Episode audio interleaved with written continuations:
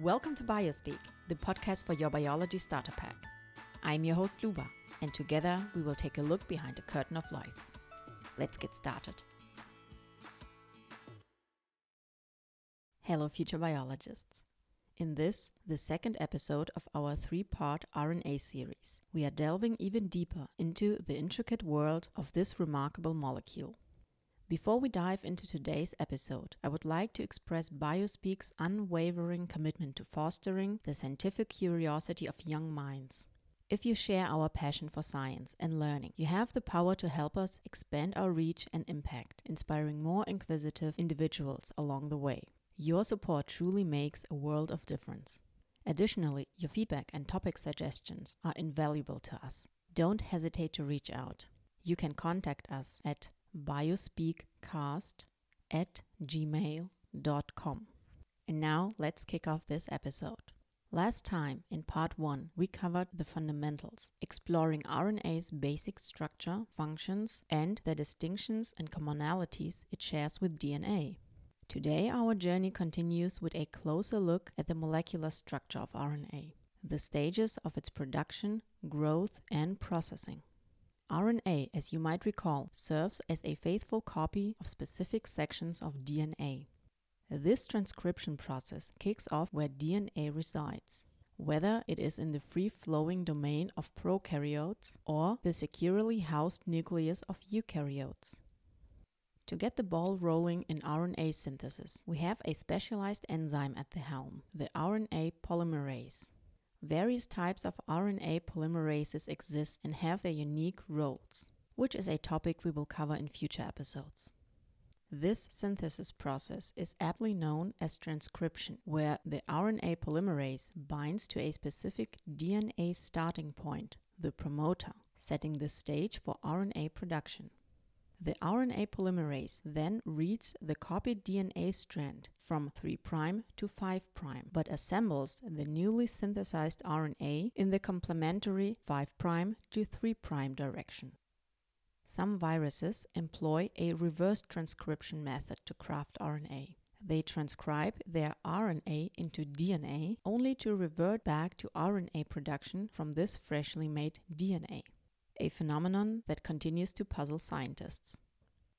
Once transcribed, the RNA strand, often referred to as a heterogeneous nuclear RNA or immature RNA, undergoes post transcriptional modification, which serves as an essential step between transcription and translation, taking place exclusively in eukaryotic cells. Prokaryotes just make the RNA from DNA and are done. This process of refining RNA is duly called RNA processing. And it is the phase where we transform this young molecule into its mature state. Allow me to illustrate the journey of messenger RNA or mRNA as an example. In eukaryotes, immature mRNA receives a series of edits, capping at the 5' end, tailing at the 3' end, and splicing in the middle.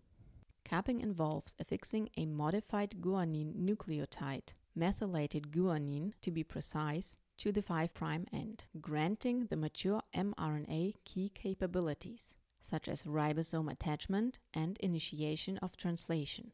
Additionally, it acts as a safeguard against degradation. At the 3' end, a poly A tail, a lengthy sequence of adenine nucleotides, is appended during processing. This not only aids in translation initiation, but also extends the molecule's lifespan and simplifies its journey to the cytoplasm. And what about splicing, the middleman in this process? It is the art of removing introns, the non coding regions of RNA, and linking the remaining exons, the coding sections, to yield a mature mRNA strand. These exons can be selectively retained or excluded, providing the recipe for various proteins. Without proper processing, immature RNA might result in the creation of faulty proteins, potentially detrimental to the organism. After this meticulous post transcriptional makeover, the mature RNA emerges. It then journeys through the nuclear pores into the cytoplasm, where it steps into its role as a genetic messenger. Before we wrap up this episode, let's zoom in on RNA's molecular structure. Remember that RNA features a ribose pentose sugar distinct from DNA's deoxyribose due to its extra oxygen atom on the second carbon, rendering RNA a lot more reactive and less stable than its DNA counterpart. Similar to DNA, RNA is composed of nucleotides, with each unit sporting a shared structural framework. Nucleotides are composed of a pentose, the 5 carbon sugar, a phosphate group contributing to the molecule's negative charge, and a nitrogenous base firmly anchored to the first carbon of the pentose sugar. While these structural elements hold the nucleotide together, it is the bond between sugar and phosphate, the robust phosphodiester bond, that underpins RNA's structural integrity. And of course, RNA's nitrogenous bases, adenine, cytosine, guanine, and uracil give it its distinctive genetic language. The presence of uracil rather than thymine, chemically similar but distinct, makes RNA less stable due to the absence of thymine's methyl group. This difference means that RNA tends to break down faster, leaving behind a deficiency of ancient RNA compared to DNA, knowing for its remarkable longevity. This knowledge packed episode underscores the pivotal role RNA plays in the grand orchestration of life. As we gear up for our final installment on RNA, we will explore the three major RNA types mRNA, tRNA, and rRNA, and make a quick visit to the RNA world hypothesis. Don't miss our next episode, where we continue our journey behind the scenes of life's machinery. Stay curious, stay tuned.